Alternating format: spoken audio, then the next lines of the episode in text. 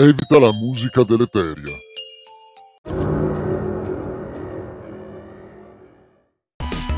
La musica e i testi delle canzoni possono influenzare fortemente le nostre emozioni e quindi il nostro cuore.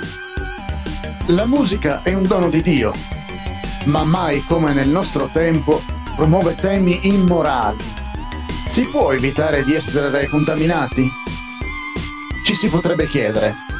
Le canzoni che ascolto glorificano omicidio, adulterio, sesso libero e bestemmia? Se dovessi leggere a qualcuno i testi di certe canzoni che ascolto, tale persona penserebbe che io amo violare la legge o che mi sono lasciato contaminare. Non possiamo affermare che ubbidiamo alle leggi e ascoltare in continuazione certe canzoni con testi ribelli.